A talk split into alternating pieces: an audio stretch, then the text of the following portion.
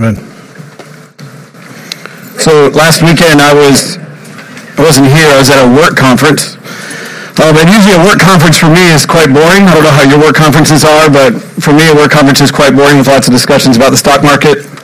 How's the Dow doing? What's the valuation of the S&P? Like all kinds of things that probably nobody outside of me cares about. But this particular conference was actually something that a client invited me to attend. So it was, you know, it was their, their business, if you will. Um, and their business is college ministry on campuses. Um, and with my background in campus ministry, I, I, you know, I thought it was great. So they brought in 1,500 of their staff from all over the country, and they brought them into Orlando, and they had sessions on everything from worship to preaching to learning how to plant Bible studies on college campuses, and it it was extremely fascinating. But probably my favorite sessions were the ones that were on prayer. Um, and I literally heard testimony after testimony of, after testimony of God working through people's lives through prayer. And so, you know, some had stories of miraculously raising their support because all these 1,500 staff raised their own support. So some just had stories of miraculously raising their support. Um, they talked about, you know, family and friends they've been praying for, college kids they've been praying for for a long time who finally came to faith in Christ.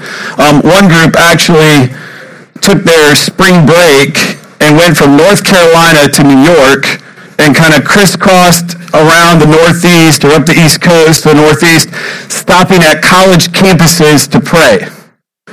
Like these are college kids, and they went, and that's how they spent their spring break. Probably different.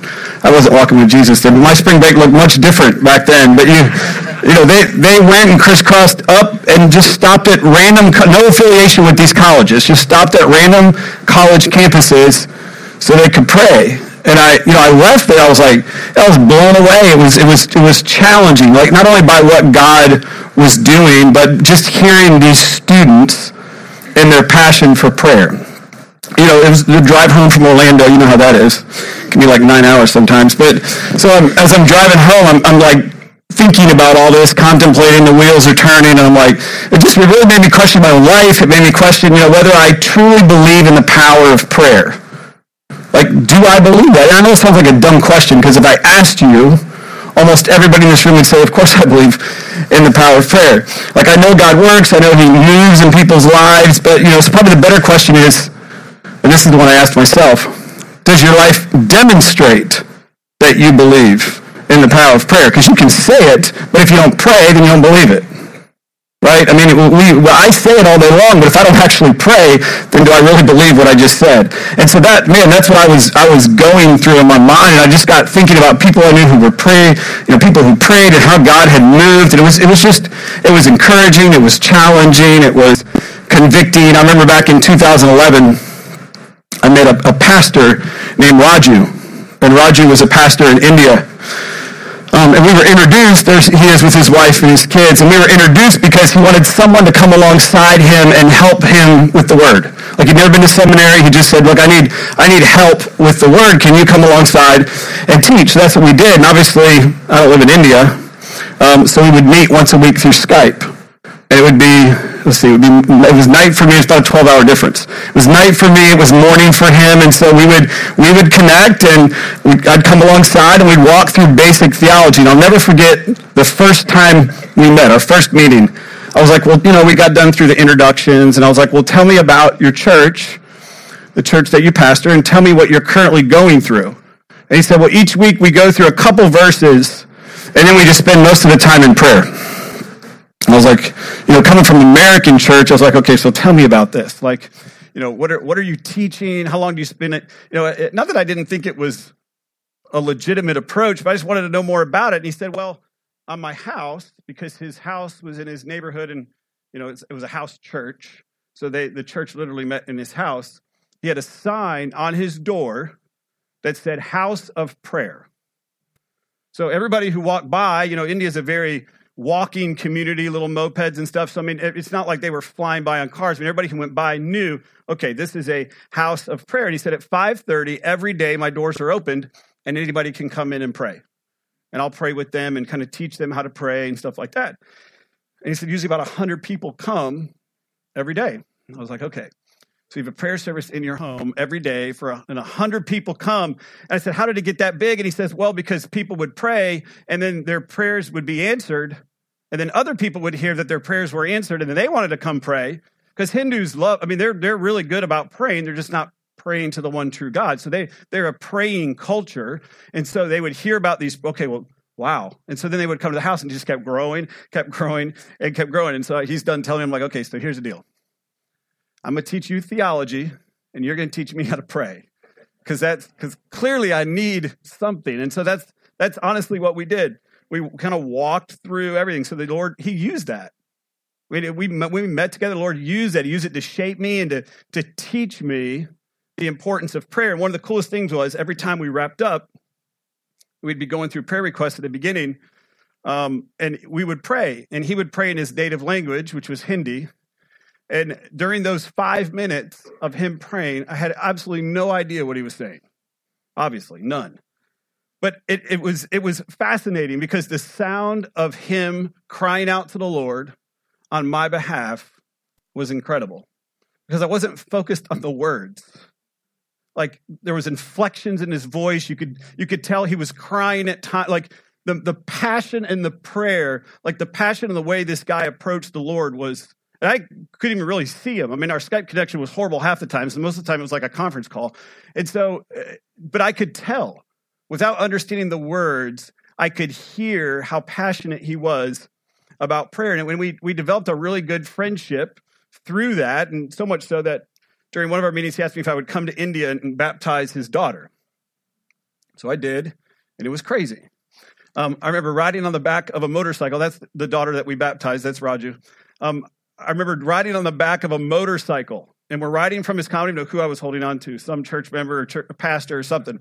And I'm holding on the back, probably no helmet, nothing. Just, I mean, we're bouncing along through the roads and it's like people in the fields doing work. I mean, it's just like, like my mind couldn't comprehend everything I was seeing. And we get down to the river and I mean, their, their rivers are, you know, not known to be the cleanest. So this is where we baptized. And we pull up, and I'm like, okay, is there a space where there's not garbage? Like, where do we get in? And I didn't say that, but um, it definitely went through my mind. But that's that's where they did. He's like, we don't have swimming pools, we don't have baptistries in our church. Like, this is this is the only body of water around, so this is where we baptize. I was like, all right, let's go. So we went in, and when we were in the water, there was like kids you know, kids playing around, splashing water. I mean, everybody would come over to see what we were doing, and there's garbage floating by. At one point, a cow literally came into. We baptized like three people, and I, I'm not even I'm not even lying. A cow kind of wades over to see what we're doing, and one of the pastors turns around and like slaps it. It's like, get out of here! And so it just kind of moves off, and like even to this day, it's probably been five years. Even to this day, it's surreal. Like it's. I wish I could take the images and put them on a picture because, I, you know, from what's in my mind. Um, and then a few months ago, so, you know, we would communicate every so often over these last five years. And then a few months ago, in November, I got a text in the middle of the night. And it just all, is all it said. Brother Shale, I just wanted you to know that Pastor Raju died last night in his sleep. He was 42 years old. And it, you know, when I when I got that text, I'm reading, I'm like, really? Like, really, Lord? Like, you know, I'm, I'm just processing it. it hit me kind of hard. And at first I was like, why? Like, why would you take my friend for one? But, you know, in my mind, more importantly, why would you take a pastor who so many people depended on? Like in that community. He was literally like the one, in my mind, the one beacon of light. So this is what's going through my mind. And I feel like the Lord said, you know what? Raju may no longer be here, but he taught his church to rely on me through prayer. They don't need him, they need me. And all he did for five to seven years is teach them to communicate with the God of the universe. And it got me thinking, you know, I was like, wow, could that be said about me? Could that be said about you? Is, you know, you live your life in such a way where if you're gone, somebody's like, all they did is point me to Jesus. They spent their life showing me who he was. So when he wasn't here, she wasn't here. It, I mean, there was a void, there was a pain, but I always knew it was all about God. Like my my my lifeline, my my joy, my peace, my satisfaction was all about him. Over the next six months, we're going to start walking through the book of Acts. You know, we preach verse by verse, book by book. We just got done almost a year in First and Second Samuel. We usually rotate Old Testament, New Testament. So we're going to start going through the book of Acts. And when the book opens, the disciples find themselves in a very similar situation. Their leader, their shepherd, their pastor, if you will, Jesus, has died. He came down to his creation. He walked among them. He cared for them. He loved them. He hung on a cross. It's the ultimate sacrifice for sin. And then three days later, he rose again. And there's this period of about 40 days between the resurrection and when he ascends into heaven. And when we when we find ourselves in Acts chapter 1, that's where we are. We're in the middle. We're between the resurrection and we're between the ascension. And if you're putting yourself in the shoes of the disciples and those who followed him, there's probably confusion, there's frustration, there's there's questions, there's you know, they just they don't they don't know what's going on. There's fear, but but here's the thing: the disciples are clinging to a very similar promise. They're clinging to the fact that Jesus told them the Holy Spirit is coming. The Comforter is coming. Jesus is going to be with them, although it's through the power of the Holy Spirit. He actually tells them that. There's this there's this passage in John 13, 14, 15, 16, and then 17 is the high priestly prayer. But in the book of John, he's telling them all about the Holy Spirit. I mean, literally saying, verse 14, this is what's going to happen. They're going to know you by your love. The, you know, here's a new command that you love one another, and I'm going to send the comforter, and he's going to do this and this and this. And so he's walking through. And at one point during that discourse, in, in verse 7 of chapter 16, Jesus tells them, It is to your advantage that I go away. For if I do not go away, the helper will not come to you. But if I go, I will send him to you. Have you ever thought about the fact that it is better to have the Holy Spirit inside of you than to have Jesus walking beside you. Like, it, it is better. Jesus is the one that says it, not me. It is better to have the Holy Spirit inside of you than it is to have Jesus walking next to you. And it's so hard to fathom, but I think over these next six months, God is going to use the book of Acts to change us. Like to change you, to change me. I think help us realize like what it really means to rely on the Lord. What it really means to walk with the Lord, what it means to be on mission as a church family. We throw that word out there, oh, we're on mission together. Well, are we? And I think the Lord's really going to show what it means to be a church who's focused on Him, who relies on Him, and who's on mission together. As a little background, as before we dive in, I'm not going to give you my traditional 20 minute timeline going all the way from Genesis because most of you know the New Testament. So, little background Acts is written by a, a, Gentile physician named Luke. And Gentile just means basically someone who's not a Jew. And interestingly, Luke is the only Gentile author in the entire Bible. And one of the qualifications for having your, your letters or your books included in Scripture in the New Testament is that you had to be either called by Jesus himself to be a disciple, so you were walking with him daily, or be a close companion of somebody who was called. And Luke meets that qualification because he was a close companion of the Apostle Paul. And Paul wasn't one of the original disciples, but in Acts, I think it's chapter 9, there's clearly a call from Jesus on Paul's life where he says, You are going to be like, you're going to do this for me. So that's, that's where Luke meets this criteria. And as was the case with almost every New Testament book, it's a letter.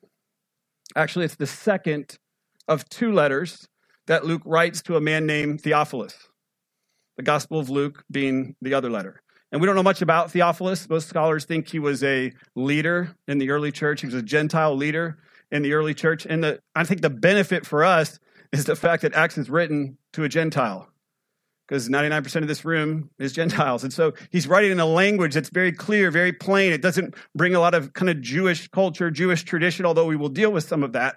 I mean, there's a lot of application. There's a lot of things for you to take away. I mean, you're, you're not going to leave here. Every chapter is going to be something you're like, hmm, okay, well, that hurt a little bit.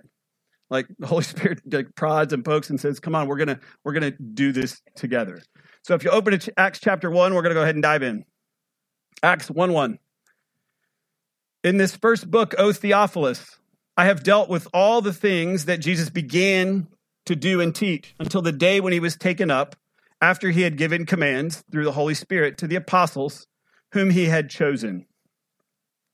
So he, starts this book, and we're not going to stop at every verse, but I think this is important. He starts by telling Theophilus kind of his intent for writing this new letter, which is we title the Acts of the Apostles. Okay, he says, My first book, which we know is Luke, and don't miss this, be, dealt with all that Jesus began to do and teach. Anytime there's something that began, then there's something else that's continuing. So he says, everything he began to do and teach. Acts is what Jesus continues to do, but this time it's through the work of the Holy Spirit. Okay, and you could really summarize Luke by saying the acts of God displayed in Jesus. And you could summarize Acts by saying the acts of God displayed through the Holy Spirit, because both letters are all about the work of God.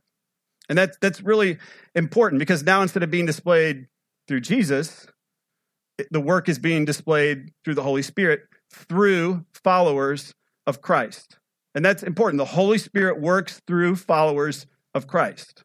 Like God's plan for taking his gospel to humanity is people that are filled with the Holy Spirit that are taking that message to humanity. God doesn't have a billboard somewhere, or a speech, or a, a TED talk. Or I mean, we are His hope for humanity. Holy Spirit empowered, filled believers taking His word. I think it's important because as we read through this, the disciples are going to do some really impressive things. And I don't want you to think that it's the power of the disciples that's doing this because then you're going to think, like, well, that could be me. I could never take the gospel there. I could never do this.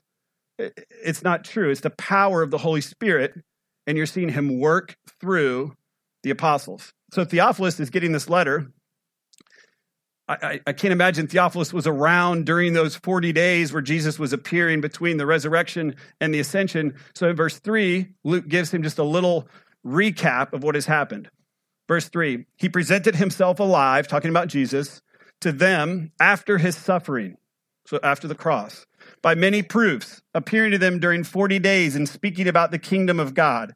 And while staying with them, he ordered them not to depart from Jerusalem, but to wait for the promise of the, of the Father, which he said, You heard from me, for John baptized with water, but you will be baptized with the Holy Spirit not many days from now. So when they had come together, they asked him, Lord, will you at this time restore the kingdom to Israel? And he said to them, It is not for you to know times or seasons that the Father has fixed by his own authority. So it's, it's, it's very hard, I think, for us to fathom what must have been going through the mind of the disciples when Jesus appeared to them during those 40 days.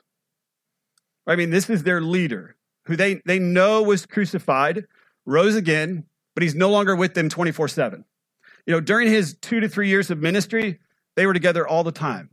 I mean, some of them had families, so I don't know that they were 24 7, but they, I mean, literally, Jesus was with them, and now he's just appearing to them at various times. And at one of these meetings, obviously, Jesus said, I need you to go to Jerusalem and wait. Don't go doing it on your own. Don't go telling people I've risen from the dead. Just wait. That, that's what you need to do. Wait for the Holy Spirit. I mean, how's that for final instructions? And it's such an interesting command because their tendency, our tendency for that matter, is just to start doing things. We hate waiting. Actually, I don't know about you.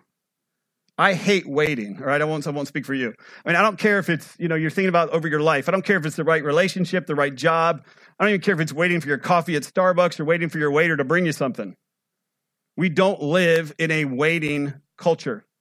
And uh, unfortunately, that even is when it comes to ministry, right? Okay, Lord, let's just do something. Let's just go do something. Let's just start this ministry.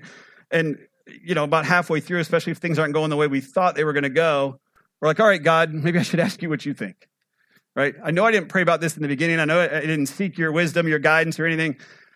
I'm just going to do it. And then, you know, if it doesn't work out, well, okay, let's bring the Lord in. Lord, what should we do with this? And Jesus looks at him and says, don't do anything without me. Why? Because you can do nothing without me. Do you think that's true in your life? You can do nothing without God. I mean, you can do things. You can do nothing that is kingdom minded, let's say, that's going to have eternal value in the kingdom unless God is a part of it. Now, sometimes you're going to jump into things where you didn't trust him and he's still going to come and work because that's just who he is. But but God needs to be a part of it. So they went to the upper room and they waited. On a scale of 1 to 10, how willing are you to wait? This is rhetorical. Wouldn't want to embarrass anybody.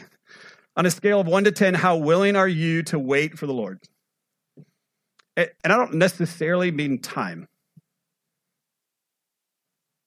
I mean, how well do you trust that He has your best interest at heart? Because the reason we don't wait is because we don't trust. Right? The reason we don't wait is because we doubt Him. Lord, I, I know I should trust you in this area, and I know you'll eventually provide, but I'm tired of waiting. So I'm going to go ahead and do things the way I think they should be done. Have you, have you been there? Is that just me? Somebody's laughing. I can hear it. So at least one, at least two of us that's happened to before. All right. Where does God factor into your daily decisions? Do you just save the big stuff for him or does he get the small stuff too? Like this is what, this is what the disciples do before they take a step. Lord, Lord, Lord. I mean, it's just like you can only imagine what it must have been like. They're walking with him there. And so I just want to make sure, speaking from my own, you know, this is confession. I don't, I don't operate like that. The things that I can do that I think God has gifted me in, a lot of times I just do them. And sometimes you do just got to do things because you've been waiting around too long. But the things where I feel like God's gifted me, let's just do it. If I get in a little trouble, then I'll then I'll ask him. I mean, the things where I know I have absolutely no skill whatsoever, I have no problem giving those to the Lord. I have no problem crying out for help because I know I can't do them. And what I fail to realize is He wants to be part of all of it. He may have gifted me in things, probably because He wants me to use those things for His glory, which means I should probably reach out to Him even more. And so my tendency is just not to do that. What, what would you think of the disciples if they hadn't waited? What if they just immediately left Jerusalem, traveled the world sharing the gospel? I mean, of course, God would honor that, right? They're sharing the good news. But even in carrying out the work of the Lord, He knew what they were going to do. And He told them to wait because He knew they couldn't do it without Him. And even in ministry, even in Bible studies, even in small, even in the church, we have to depend on the Lord because He is the one who has the power. Verse 8, but you will receive power when the Holy Spirit has come upon you, and you will be my witnesses in Jerusalem and in all Judea and Samaria and to the end of the earth. The mission statement of the book of Acts you will receive power. And what's the purpose of the power? And you will be my witnesses. And a witness, especially in our, I think, our legal system, it paints such a clear picture because a witness is called to testify about what they've seen. And that's exactly what the Lord's calling them to do. All I want you to do is testify to what you have seen. Right? But the word, it, you know, it carries, when you think of a witness, it carries such a deeper meaning as well, because a witness with questionable character has no credibility on the stand. They get ripped to shreds when they testify. You know, even if they really did witness somebody commit a crime, nobody believes them because their character is questionable. So when Jesus says, go, go be witnesses, I want you to understand that the command is so much more than simply speaking. When he says, go be my witnesses, you are representing me, not only by testifying to what I've done, but you represent me with your life, your actions, your character. Why? So that people will believe you right? If you're taking advantage, if the disciples are out taking advantage of people and stealing things and doing all this kind of stuff, oh, by the way, there's a God who came, you know, I mean, nobody's going to believe him. So that's what he's saying. Matthew 5 says this This is Jesus in the Sermon on the Mount. Let your light shine before men in such a way that they may see your good works and glorify your Father who is in heaven. Your good works aren't to glorify you, they're to point people to the Father. You ever seen one of those movies where the lawyer is trying to keep the witness out of trouble? Like they're just they have this propensity to you know trying to keep them sober trying to keep them out of trouble. They keep disappearing and doing their own thing and half the plot of the movie is them trying to find this witness so they can put them on the witness stand at the end of the movie and you know keep them out of trouble. Uh, I, i'm sure we've all seen movies like that. And i feel like that's how the lord feels about me. Right? It's like all right really? You're gonna go do this again? Really you're gonna go do this again? Like you're gonna do this and this and this? And i, I feel like that's but here's the deal. That's why he gives you the holy spirit the Holy Spirit is the key. The Holy Spirit's what's important because it's Jesus actually living through us. Galatians 2:20. I have been crucified with Christ. It is no longer I who live, but Christ who lives in me. And the life I now live in the flesh, I live by faith in the Son of God who loved me and gave himself for me. Here's the thing if you find it difficult to be a witness, be encouraged that he does all the work. When you rely on him, he's the one that does all the work. He puts you in situations, he helps you to love people. I mean, that's not human nature. Loving people in the way Jesus loves people is not natural right? Our, our fallen, this fallen world, our fallen flesh, just, I don't want to do that. I'd rather just be selfish. And the Holy Spirit is the one that helps you do that. And we, we walk with him and he empowers us to be witnesses. Where? It says Jerusalem, Judea, Samaria, to the ends of the earth. Now, if I'm a disciple and I'm getting that command, Jerusalem, Judea, Samaria, and the ends of the earth, we've we've heard it at so many missions conferences. I fear that you don't understand the impact of what it must have been like for them because jerusalem is where jesus had just been executed. And the authorities are all mad. But you're going to be my witnesses in jerusalem. Judea? Judea was a place where earlier in jesus' ministry it straight out rejected nobody in judea wanted anything to do with jesus but you're going to go there too and samaria I mean, you know how the Jews viewed the Samaritans. It was a bunch of half breed, impure sellouts, is literally what they thought of the Samaritans, but you're going to take it there too. And to the ends of the earth, the ends of the earth is where the Gentiles lived, it's where the Romans lived. I mean, we're, we're talking the same time when, when Nero is emperor of Rome. That's where the Gentiles lived. And you're telling me I'm going to take your gospel and be a witness in Rome? like to the ends of the earth. Like that to me, that doesn't even it doesn't even make sense. And not only that, there's no airplanes, there's no maps to speak of. So I mean, this is probably what is going through their mind when Jesus says this. And before they can ask any questions, he ascends into heaven, verse 9. Probably because he wanted to rely on the Spirit. All right. So, verse 9. And when he had said these things, as they were looking on, he was lifted up, and a cloud took him out of their sight. And while they were gazing into heaven, as he went, behold, two men stood by them in white robes and said, Men of Galilee, why do you stand looking into heaven? This Jesus who was taken up from you into heaven will come in the same way as you saw him go into heaven. Now, I can promise you, if I'd witnessed that, I would have been doing the exact same thing. I don't know how long they just stared up at the heavens, stared at the clouds as Jesus leaving. But I mean, it's just, it's probably long enough where eventually two angels appear and said, Guys, didn't God give you something to do? Like, men of Galilee, why are you just sitting here? Go to Jerusalem. Basically, why are you standing here looking into heaven? Go wait for the Holy Spirit. Verse 12. Then they returned to Jerusalem from the mount called Olivet, which is near Jerusalem, a Sabbath day journey away. And when they had entered, they went to the upper room where they were staying. And then he lists all the disciples Peter and John and James and Andrew, Philip, Thomas, Bartholomew, Matthew, James, Simon, Judas, the son of James. Verse 14. All these with one accord were devoting themselves to prayer together with the women and Mary, the mother of Jesus, and his brothers. It kind of paints the picture of who's in the room. The disciples, there's quite a few other people, but they kind of name the, the kind of the main folks who are there. The disciples, um, maybe some of their family members, we don't know. And then it says Mary, the mother of Jesus, and Jesus' earthly brothers were there. It's our first glimpse of the church. All right, now technically you could argue they're not the church till the Holy Spirit comes in chapter 2, but this is our first glimpse of the church. And Luke says this they were all of one accord, one mind. Don't miss that. Do you think that's important? Do you think a body of believers should be of one mind? Now, that doesn't mean you can't think for yourself. It just means you're unified around one purpose, one goal being witnesses to the greatest story that was ever told.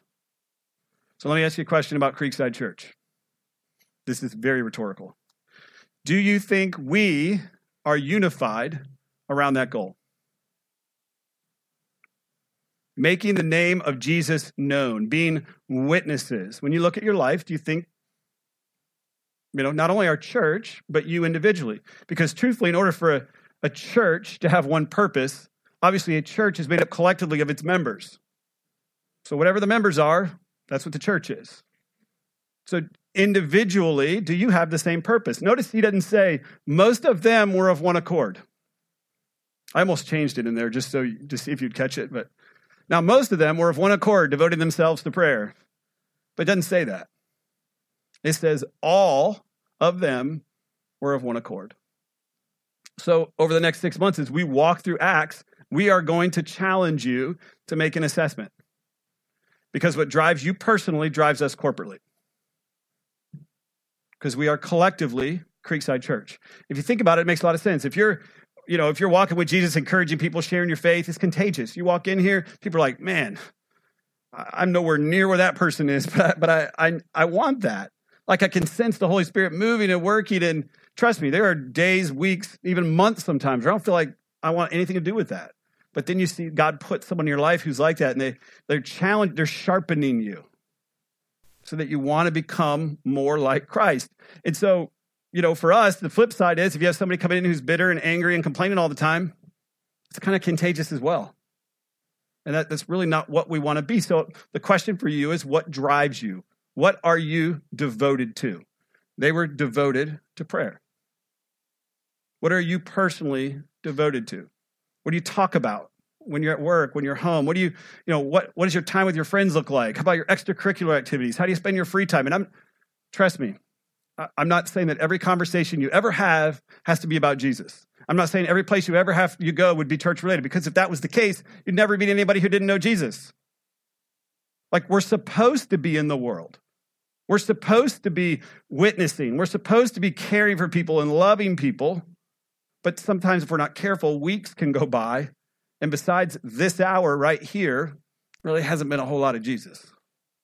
Does that make sense? I mean, I've been there. I, I, I understand. And if I'm not careful, I, I still go there. So when you get together with people from Creekside, do you ever pray? I know it's awkward. Hey guys, before before we go, is there anything I can pray for you about?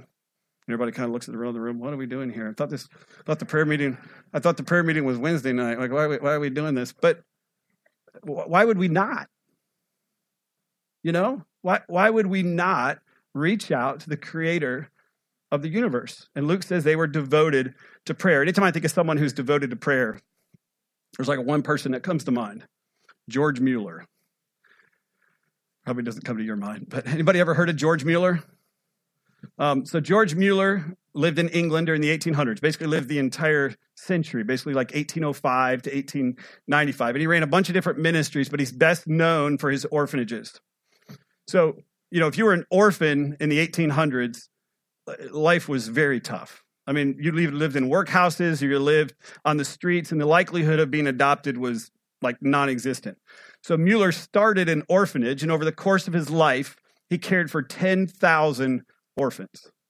Sometimes his orphanages would have more than 2,000 orphans at a time. Stay in this orphanage, right? And it's that I think you know when you're working with kids obviously you need they're not out working so you need donations you need resources and that's kind of what makes his story unique because he never told a single soul about the needs of the ministry. And i'm not saying there's anything wrong with doing that. We tell you about creekside church's needs all the time. But this is the way george mueller approached what he was doing. He never told anybody about the needs except the lord through prayer. And he would write his prayer request in a little journal. And then next to each request he would write the date and the time when the request was answered.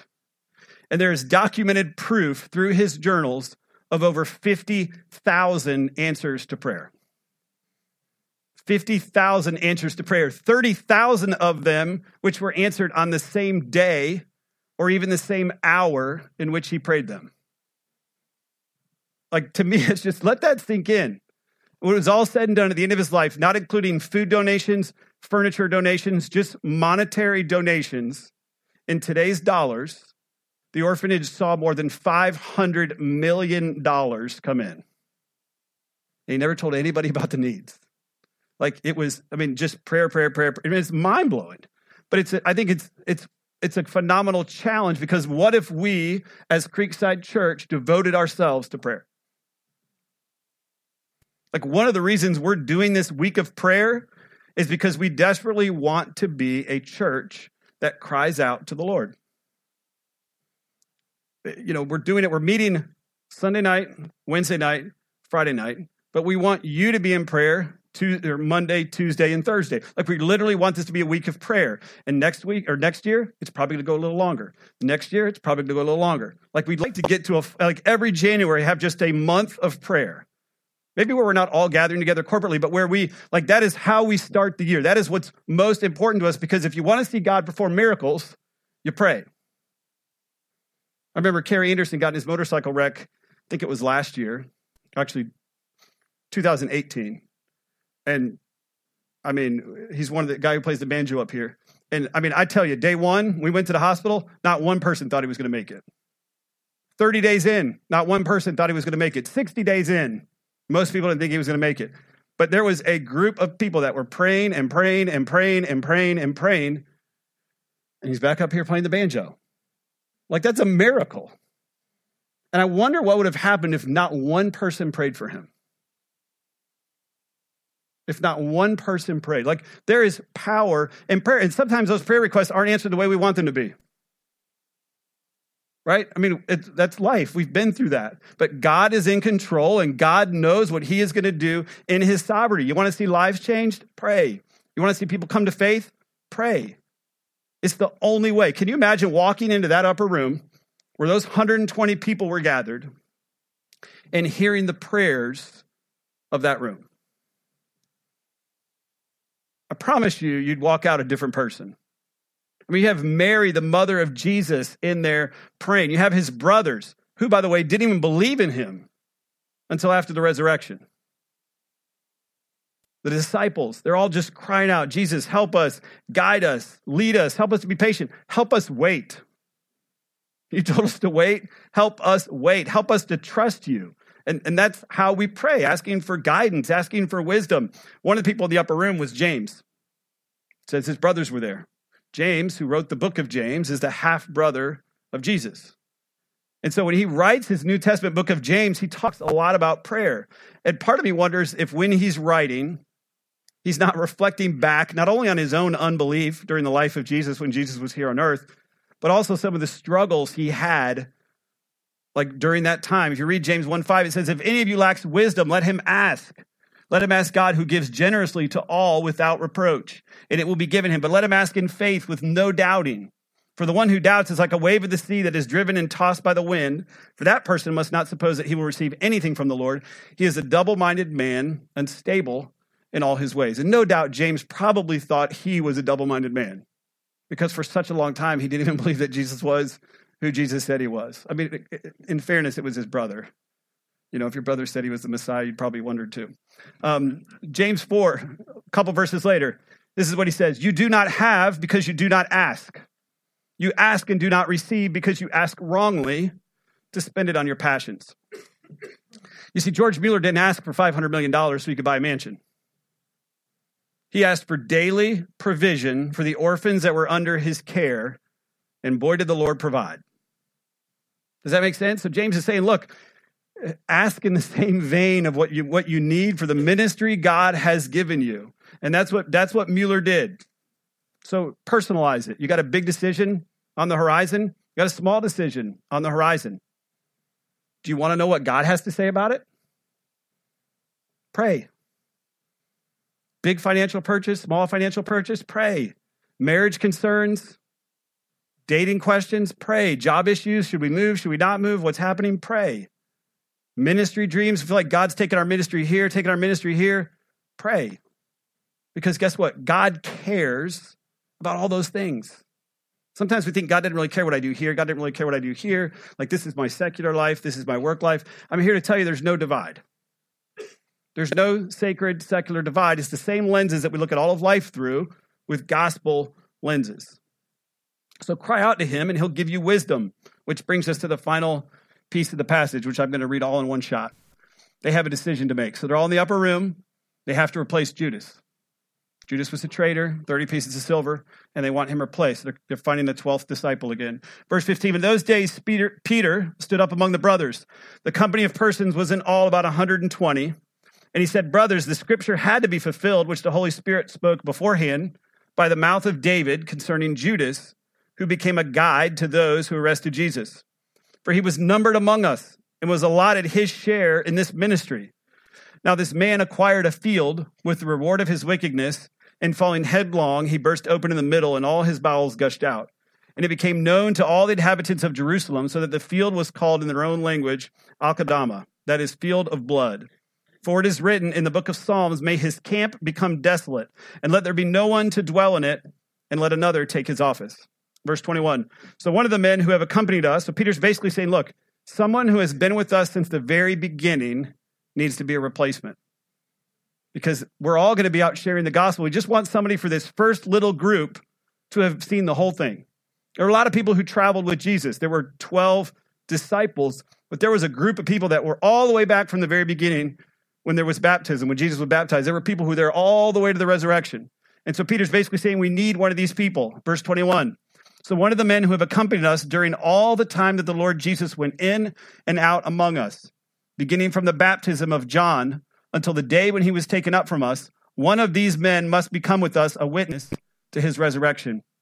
And they put forward two, Joseph and, and Matthias, and they prayed and said, You, Lord, who know the hearts of all, show which one of these two you have chosen to take the place in this ministry and apostleship from which Judas turned aside to go to his own place.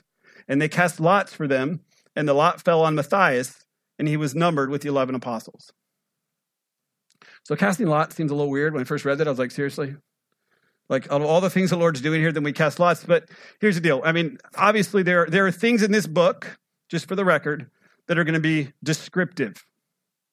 They're telling you what is happening amongst this group of people. And there will be things in this book that are prescriptive. They're actually commands for us to do. And we'll walk through those as we're going. Casting lots is not the way we're going to find our next deacons. Okay? Casting lots is not the way we're going to find our family pastor. Like that's but that's what they did. It was very common in the Old Testament. Now keep in mind these guys didn't have the Holy Spirit yet. Right? So there was this conviction, this prompting, this guiding, this leading hasn't been fully realized. But they do pray. Verse 24. It says, and they prayed and said, You, Lord, know the hearts. Basically, tell us what's going to happen. Let the lot fall on who it may. And the lot fell on Matthias. And that's how chapter one ends. So as we close, I want to kind of pull us forward, fast forward us to today. What can we learn from Acts chapter one? All right, and I, I think there's there's always two groups of people in the room. There's always a group of you that said, "Look, uh, maybe I'm searching, maybe I'm not, but I'm I'm not a believer." I wouldn't consider myself saved. I'm just, I'm, I'm still in that searching phase. So if that's you, I want to talk to you right now and tell you that God loves you. And, I, and I don't just say that flippantly, like I, I mean that. After the sin of Adam and Eve, humanity, all of us, me, you, everybody was dead in our sin. No, no possibility of communing with a perfect God, the God of the universe. But the Creator sent His Son, Jesus, down to humanity. He lived a sinless life. He hung on a cross to make a way, to pay the sacrifice for our sins and make a way where we could now commune with God. So that's this idea. We throw this term around being saved. And if, if you're not a church person, being saved sounds really weird. But I, I mean, we don't think it does because we're so used to hearing it. But what do I need saving from? Like I'm doing perfectly fine over here. I don't know what you're talking about. All, all being saved means is that you believe. I believe that Jesus died, he rose again. I know I'm in need of a Savior. I know I'm a sinner. And I know that He is the one who paved the way for me to have a relationship with God. Like that, that's what it means to be saved. Romans 10 9 and 10 says, Because if you confess with your mouth Jesus is Lord and believe in your heart that God raised him from the dead, you'll be saved. For with the heart one believes and is justified, and with the mouth one confesses and is saved. And then for those of you who are sitting here today and you're like, look, I'm a, I'm a Christian. I've committed my life to Jesus. I'm, I'm saved. Let me, let me challenge you with a couple things. The first is this idea of being a witness.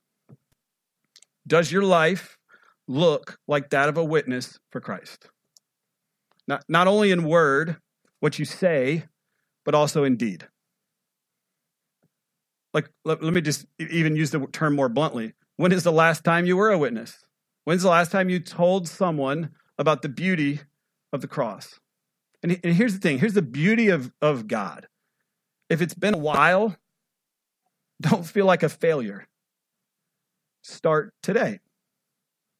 Like, God never wants you to walk out of those doors just be like, oh, I can't do this. What He wants you to do is walk out those doors and say, man, I haven't prayed. I haven't relied on the Lord. I haven't been walking with Him, and that's going to start today. If you ever leave a church and you feel like a loser, then uh, something didn't connect because that's not that's not how you should feel you should say I, I know now i need to rely on him more than ever because he is where the power is so start today. Say look lord i don't feel like being a witness. I don't want to be a witness but i know i need to be. Like i'm so far away from you i don't feel like it. Draw me back to you. I need the power that you gave your disciples. And the, the, the term power to me seems so weird when i first read it. Like, why do we even need power? Like, Bobby, you will get power. It just seems, it sounds weird until you realize it's synonymous with the Holy Spirit and the powerful things that He is going to do in your life. Not only the change that's going to take place in your life, but the strength that He's going to give you to carry the gospel to your workplace, to your neighborhood, to your city, and even to the ends of the earth. So think about your life as we close. Would you characterize your life as powerful? Would you, would you, dudes, does it, do you believe that you have the power? I'm not talking about power and might in the world's eyes. I'm talking about a powerful God moving in your life and causing you to do things and say things that you didn't even think were possible. Like we'll see next week, this group of believers in the upper room, and they will receive the power of the Holy Spirit. And the contrast of who they were before and who they were after is indescribable. Before they got the Holy Spirit, they were scared little men that ran when Jesus was arrested. They were. And in a few short months, like they would seriously, they would change the world and the way the world viewed the story of, like they would take it to the ends of the earth. All but one of them would die for their faith. I have a map I pulled out just because I wanted you to see what we're going to see over the next six months. This is all of the disciples and where they were killed as they took the gospel to the ends of the earth. Peter and Paul were both killed by Emperor Nero. Paul was beheaded, Peter was crucified. Matthew was beheaded in Ethiopia. Philip was stoned in Greece. Thomas went the furthest. He went all the way to India, but he was also killed. Bartholomew was beheaded near Turkey. Both Jameses, were killed in Jerusalem. One was stoned, the other beheaded. Simon the Zealot went to Persia, where he was killed for refusing to worship the sun god. Judas, the son of James, was beaten to death near Pakistan. And even Matthias, this last guy who just got added to the mix, lucky him, right? He died a martyr's death. Scholars say he died among cannibals in what is now the country of Georgia. Only one, John, didn't die a martyr's death, and he probably wished he had at some point. Because if you read what the scholars say about him, I mean, at one point he was put into a an, an, um, a vat of oil in Rome, and I mean the things that he went through. His exile on the island of Patmos, and that's, that's how they lived. This whole, the Holy Spirit changed them forever, and you can't forget that they were sons and brothers and husbands and fathers, and I mean they had families who loved them, and a lot of times their families went with them. Most people believe when Peter was crucified that his wife was crucified right next to him. Like this this is what they did. This is who they were. They gave it all up so people could hear about Jesus. And little did they know here in chapter 1 as they're all huddled together in this little room, had no idea what the future would hold. We have the beauty of seeing the whole picture. They had no idea. They had no idea you know the adventures the, the, the trials the things that would happen and where they would end up and i wonder if they would have gone to such lengths if they didn't have the power of the holy spirit not a chance because sometimes we need the power to overcome the fear all the time we need the power to overcome the fear to remind us what life is really about you ever thought about what it would be like to actually go to the ends of the earth I'll never forget when Buff and Sissy moved to Atlantic City, which is not quite the end of the earth, but it feels like it sometimes. Um, if you've ever been to Atlantic City, but we were we were good friends, and we'd hang out with Buff and Sissy a lot. Um, and I remember Buff, his normal emotional self. He, you know, when we were saying our goodbyes, we were at his house. He came to me. He was like, "Look, I'm not saying goodbye. You know, he's got tears running down his face. I'm not saying goodbye. Just saying I'll see you later." And it was tough. We have another friend, Caitlin, who grew up with Courtney. in the same hometown, best friends, roomed together in college. Probably eight years ago, Caitlin moved to India to do missions. She know anybody there? Just felt like, you know what? Feel like the Lord is calling me to take the gospel to the ends of the earth. And so she moved. And interestingly, through a series of only God ordained circumstances, she actually met a missionary of ours named JoJo. And so a lot of you might know JoJo, who we support. Well, Caitlin is his other half. Um, and I can't tell you the number of times we'll be sitting in the living room, sitting on the couch, sitting in bed at night, and Courtney will be on her phone, and I'll look over, and she's got tears running down her eyes. She's reading a text, and she just says, You know what? I miss her. Like, I know she did what she was supposed to do. I know she took the gospel where she was supposed to take the gospel. But part of her, just a small part, wishes she was back here in Tampa. But sometimes the gospel calls us to do things that we never thought we'd do, even something simple like me being a preacher. Who'd have ever thought? Not anybody who ever knew me 10 years ago. But that's how God moves. And I'm excited to see, as one of your pastors, what God does in the life of our church through this book of Acts. And I would love nothing more for than to us to cry out to Him and ask Him to move in a mighty way. Courtney sent me a, a screenshot of Jackie Hill Perry, who's a she does a lot of things, poet, spoken word, and stuff. But at the, right at the end of the new year, or last year, like right at the end of December, she posted something on her Instagram and she said this The only thing I regret about this decade is I didn't pray more during it. You know, prayer is the means by which the purposes of God are accomplished in the world. Like it truly changes everything. I'm going to leave you guys today with a story, my, my favorite story ever on prayer. But, but I hope that it challenges you. Some of you might have heard me say this before, but it, it, it I hope it challenges you. It challenges me to pray. I, I want you, I want 2020 to be a time, a year, a decade where prayer truly changes who you are. All right, let me read the story. It involves a man named Doug Coe, who has a ministry in Washington, D.C., that mostly involves people in politics and statecraft. Well, Doug became acquainted with Bob, an insurance salesman who was completely unconnected with any government circles. Bob became a Christian and began to meet with Doug to learn about his new faith. One day, Bob came in all excited about a statement in the Bible where Jesus says, Ask whatever you will in my name, and you shall receive it. Is that really true? Bob demanded. Doug explained, Well, it's not really a blank check. You have to take it in context, you, you know, understand all the teachings of Scripture. But, but yes, it is true. Jesus really does answer prayer. Great, Bob said, that I'm going to start praying. I think I'm going to pray for Africa. That's kind of a broad target. Why don't you narrow it down to one country? Doug advised. All right, I'll pray for Kenya. Do you know anyone in Kenya? Doug asked. Nope. Ever been to Kenya? Nope. But Bob wanted to pray for Kenya. So Doug made an unusual arrangement. He challenged Bob to pray every day for six months for Kenya. If Bob would do that and nothing extraordinary happened, Doug would pay him $500.